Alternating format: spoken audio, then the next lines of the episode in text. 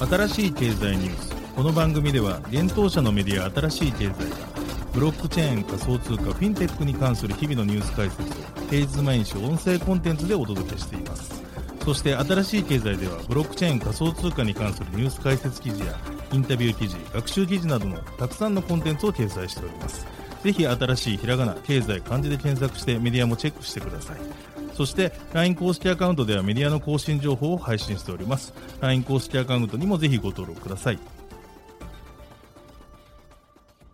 この番組は株式会社フィナンシェの提供でお送りします。フィナンシェはスポーツチームやエンタメプロジェクト、DAO などのトークンを購入して支援ができる新しいクラウドファンディングサービスです。サッカー J リーグ、野球、バスケなどのプロスポーツチームをはじめ映画やアイドル、インフルエンサーなど100以上のプロジェクトのトークンがフィナンシェで購入できます。さらにトークン購入者はプロジェクトに応じたキャンペーン参加や NFT などの特典も。ぜひ iOS や Android でフィナンシェのスマホアプリを入れて新たな応援体験を味わってください。あなたの夢がみんなの財産になるフィナンシェ。現当社新しい経済編集部の武田です。大塚です。はい、本日は10月の11日火曜日です。今日のニュースいきましょう。スウェットコイン発行難易度が4倍に、1スウェット発行に1日12歩が加算。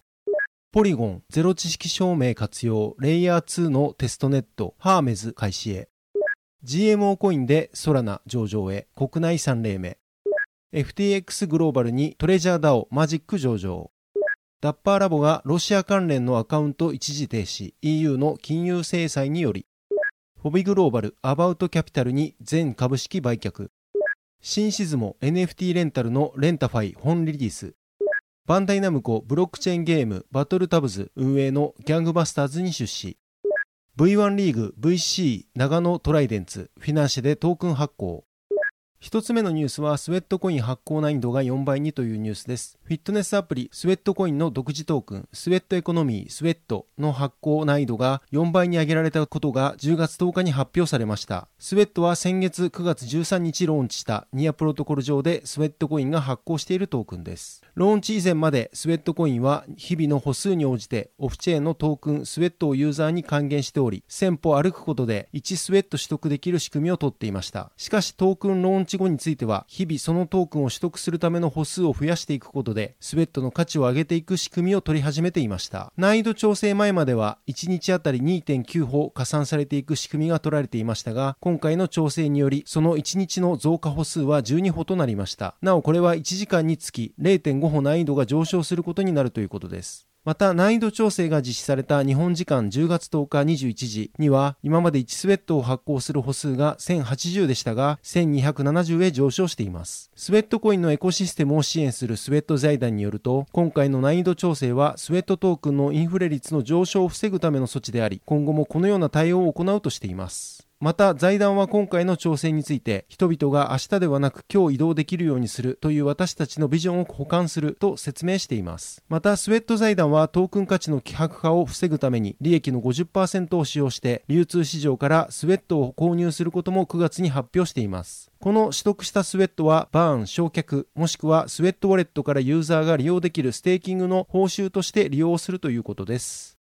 続いてのニュースはポリゴンがゼロ知識証明活用レイヤー2のテストネットハーメズ開始へというニュースです。ポリゴンがイーサリアムのスケーリングソリューションハーメズのパブリックテストネットの開始を10月10日に発表しました。このテストネットには DeFi プロトコルのアーベやユニスワップ、Web3 ソーシャルプラットフォームのレンズ、ゲームスタジオのミッドナイトソサイティが参加する予定ということです。ポリゴンの目標は現在のイーサリアムコミュニティにゼロ知識証明、ゼロナレッジプルーフを活用したスケーリングソリューションを提供していくことだとリリースに記載しています。ハーメズを活用することで開発者はイーサリアムバーチャルマシン EVM と同等の環境で開発やアプリケーションの運用を進めていけるとしています。スマートコントラクトのコーディングにはイーサリアムと同様にソリディティが活用できます。また開発者はイーサリアムと同様にプログラミング言語ソリディティを使用してゼロ知識証明を活用したアプリケーションをテストネットで開発することができるといいます。ポリゴンハーメズの共同創設者デビッド・シュワルツ氏は次のようにコメントしています。最終的にポリゴン zkEVM はイーサリアムの次のステップであり、私たちはユーザーに動作する zkEVM の完全な利点、つまり妥協のないスケーラビリティを提供する方向で動いています。この目標を完全に達成するまでには、いくつかの作業が必要であり、何が改善されなければならないかを正確に見つけ出し、フィードバックを受けることを切望しています。と伝えています。ポリゴンは昨年より、秘匿化技術の一つであるゼロ知識証明に注力してきています。例えば昨年12月、ポリゴンはゼロ知識証明開発のスタートアップ、ミアーを約4億ドルで買収しました。ミアーはポリゴンゼロという新しい名称で、ポリゴン PoS、ポリゴン SDK、ポリゴンナイトフォール、ポリゴンハーメズなどの既存のソリューションとともにエコシステムに統合されているといいます。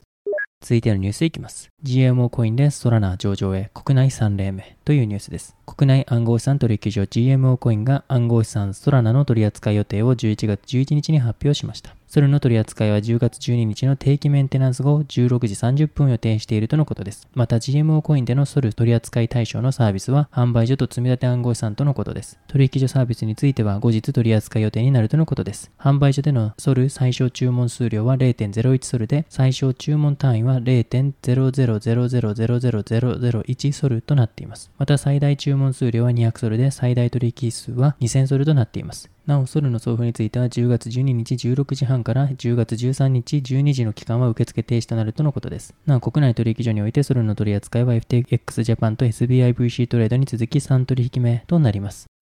続いてのニュースは FTX グローバルがマジック取り扱いへというニュースです。暗号資産デリバティブ取引所 FTX グローバルが新たに暗号資産トレジャーダオマジックの取り扱い予定を10月10日に発表しました。マジックは現物取引で取り扱われるとのことで、取引ペアについてはマジック USD となっています。また取引開始については日本時間10月11日23時に開始される予定であり、入出金についてはすでに開始されています。マジックはゲームやメタバースに特化した分散型エコシステム、トレジャーのユーティリティトークンです。トレジャーでのゲームプレイによってマジックは獲得し、使用が可能となっています。なお、トレジャーの運営は DAO、自律分散型組織であるトレジャー DAO が行っています。マジックは現在 OKX や MEXC などの暗号資産取引所のほか、ユニスワップ V2 やスシスワップ、またアービトラム上のユニスワップ V2、スシスワップなどの分散型取引所で取り扱われています。現在のマジックの時価総額は約103億円となっています。こちらの数字は本日10月11日コインマーケットキャップで調べたものとなっています。続いてのニュースは、ダッパーラボがロシア関連のアカウントを一時停止というニュースです。ブロックチェーン開発企業ダッパーラボが EU、欧州連合によるロシアへの新たな金融制裁により、ロシア国民やロシアとつながりのあるアカウントを一時停止しました。ダッパーラボが同社のサポートページを更新し、ロシアのコレクターに影響する制限を追加したことで明らかになりました。EU はロシアによるウクライナ侵攻を受けて、今月6日、ロシアとロシア国民に対して新たに金融関連の制裁を課しています。この制裁には暗号資産関連サービスの制裁も含まれているとのことです。今回の制裁には、ロシアに関わりのあるアカウントについて、ウォレット内の金額に関係なく、いかなる暗号資産、ウォレットやアカウント、保管サービスの提供が禁止されているといいます。これにより EU の規制対象となるダッパーラボの支払い処理及びストアードバリューサービスのパートナーはロシアに関わりのあるアカウントについて EU の法律に沿った対応するよう指示されているとのことです。そのためダッパーラボでは全ダッパースポーツにおける任意のモーメントの購入、販売付与、アカウントからの出金、残高からの購入が停止されるということです。しかしダッパーラボはアカウントの閉鎖をすることはないため、これらの制限を受けるユーザーは引き続き NFT にアクセスして NFT を表示できるといいます。また、ユーザー自身が所有する全モーメントと全残高は引き続きユーザー自身の所有物として管理できるということです。なお、EU の政策執行機関である欧州委員会 EC は今年3月、ロシアとベラルーシに対する経済制裁に暗号資産を適用することを発表しています。続いてのニュースいきます。フォビグローバルアバウトキャピタルに全株式売却というニュースです。暗号資産フォビを運営するフォビグローバルがアバウトキャピタルマネジメントへ全株式売却することに合意したと10月8日に発表しました。なお、この取引に関する金額は明らかにしていません。これまでアバウトキャピタルマネジメントはフォビグローバルの支配株主でした。支配株主とは、期月権のある株式の10%以上を保有する主要株主のことです。この取引後、フォビグローバルはグローバル戦略諮問委員会、十分な証拠金とリスクク引き当て金の投入、競争力をさらに強化する措置など一連の新しい国際ブランド推進と事業拡大のイニシアティブを採用していく予定としています。ちなみに昨年9月にフォビグローバルは中国本土の新規ユーザーのアカウント登録を停止しており、中国市場から撤退しております。続いてのニュースは国内ブロックチェーン関連企業のシンシズモが NFT レンタルサービスレンタファイの本リリースを10月11日に発表しました同サービスはベータ版で8月にリリースされていましたレンタファイではサービスに対応した NFT の貸し借りが行えるということです。これにより貸し手は、ウォレットの中にある利用できていない NFT を貸し出すことで、レンタル料として受動的な収益を得ることができ、また借り手は少ない資本で NFT のユーティリティが利用できるといいます。同サービスを利用する貸し手は NFT のブランドや原価に合わせた価格や期間の設定が可能なため、NFT のブランドを毀損することなく、レンタルを導入することが可能だといいます。また貸し借りの取引はサービス内で自動で処理するため、NFT を貸し出す際の盗難のリスクや借りる際の返却忘れのリスクを回避しながら利用できると説明されています。なお、レンタファイは今回、イーサリアム及びポリゴンのメインネットでリリースされました。今後は BSC チェーンやアバランチなどの他のブロックチェーンにも拡大する予定だといいます。また、現在のところ、レンタファイに対応する NFT は、イーサリアム上で発行されているクリプトバーピアツーピアの年間パスポートと、ポリゴン上の NFT コレクション、Very Expensive 着物とのことです。クリプトバーピアツーピアの年間パスポートを借りることで、で借り手は同店舗のワンデー利用などが可能となります。また、着物をコンセプトとした Very Expensive 着物を借りることで NFT に着物を着付けることができるといいます。なお、ベリロン、 Very Long Animals、ポリゴン発行、 Very Long 2D Avatars、ポリゴン発行、シンギュラリティ東京メンバーシップ、イーサ発行にも対応する予定ということです。レンタファイ開発元のシンシズモは今年5月、エコシステム拡大を目的に、第三者割当増資によりイーストベンチャーズから1500万円の資金調達を実施していました。また、シンシズモは8月にポリゴンスタジオとマーケティング支援においての協業を発表しています。新しい経済編集部は新シズモ株式会社の取締役である山口睦夫氏へ取材を行っています。記事に記載をさせていただいておりますので、ぜひ合わせてご覧ください。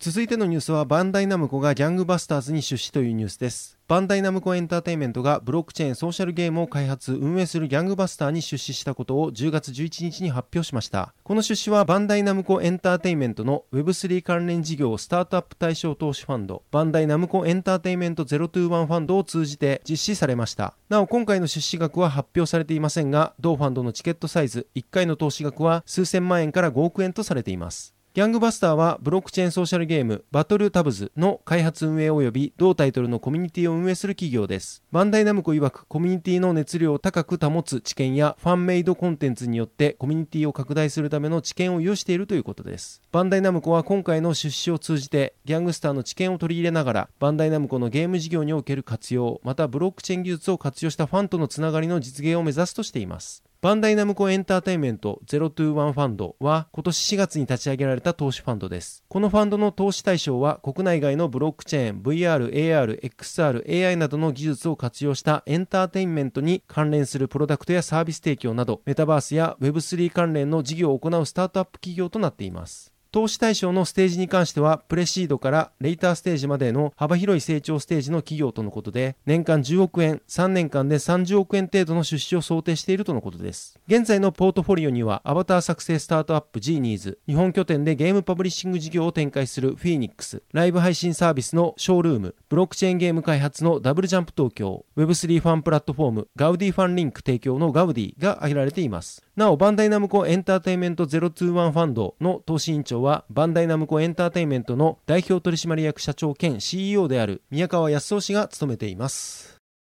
続いてのニュースは VC 長野トライデンツがフィナンシェでトークン発行というニュースです。次世代クラウドファンディングサービスフィナンシェが男子バレーボールクラブ VC 長野トライデンツのトークン新規発行と販売開始を10月11日に発表しました。VC 長野トライデンツは日本トップリーグである V リーグのディビジョン1に所属するバレーボールクラブです。長野県の南箕輪村を拠点に活動しており、運営は株式会社 VC 長野クリエイトスポーツが行っています。なお V1 リーグ所属クラブとしてフィナンシェでトークン発行するのは初の事例となります。今回 VC 長野トライデンツはトークン販売によるファンディングで集めた資金を選手たちの練習環境改善を目的として専用体育館、クラブハウス建設に使用する予定としています。またトークンを活用してサポーターとともに作り上げる企画の第一弾としてフィナンシェスペシャルマッチデー仮の開催を来年1月28、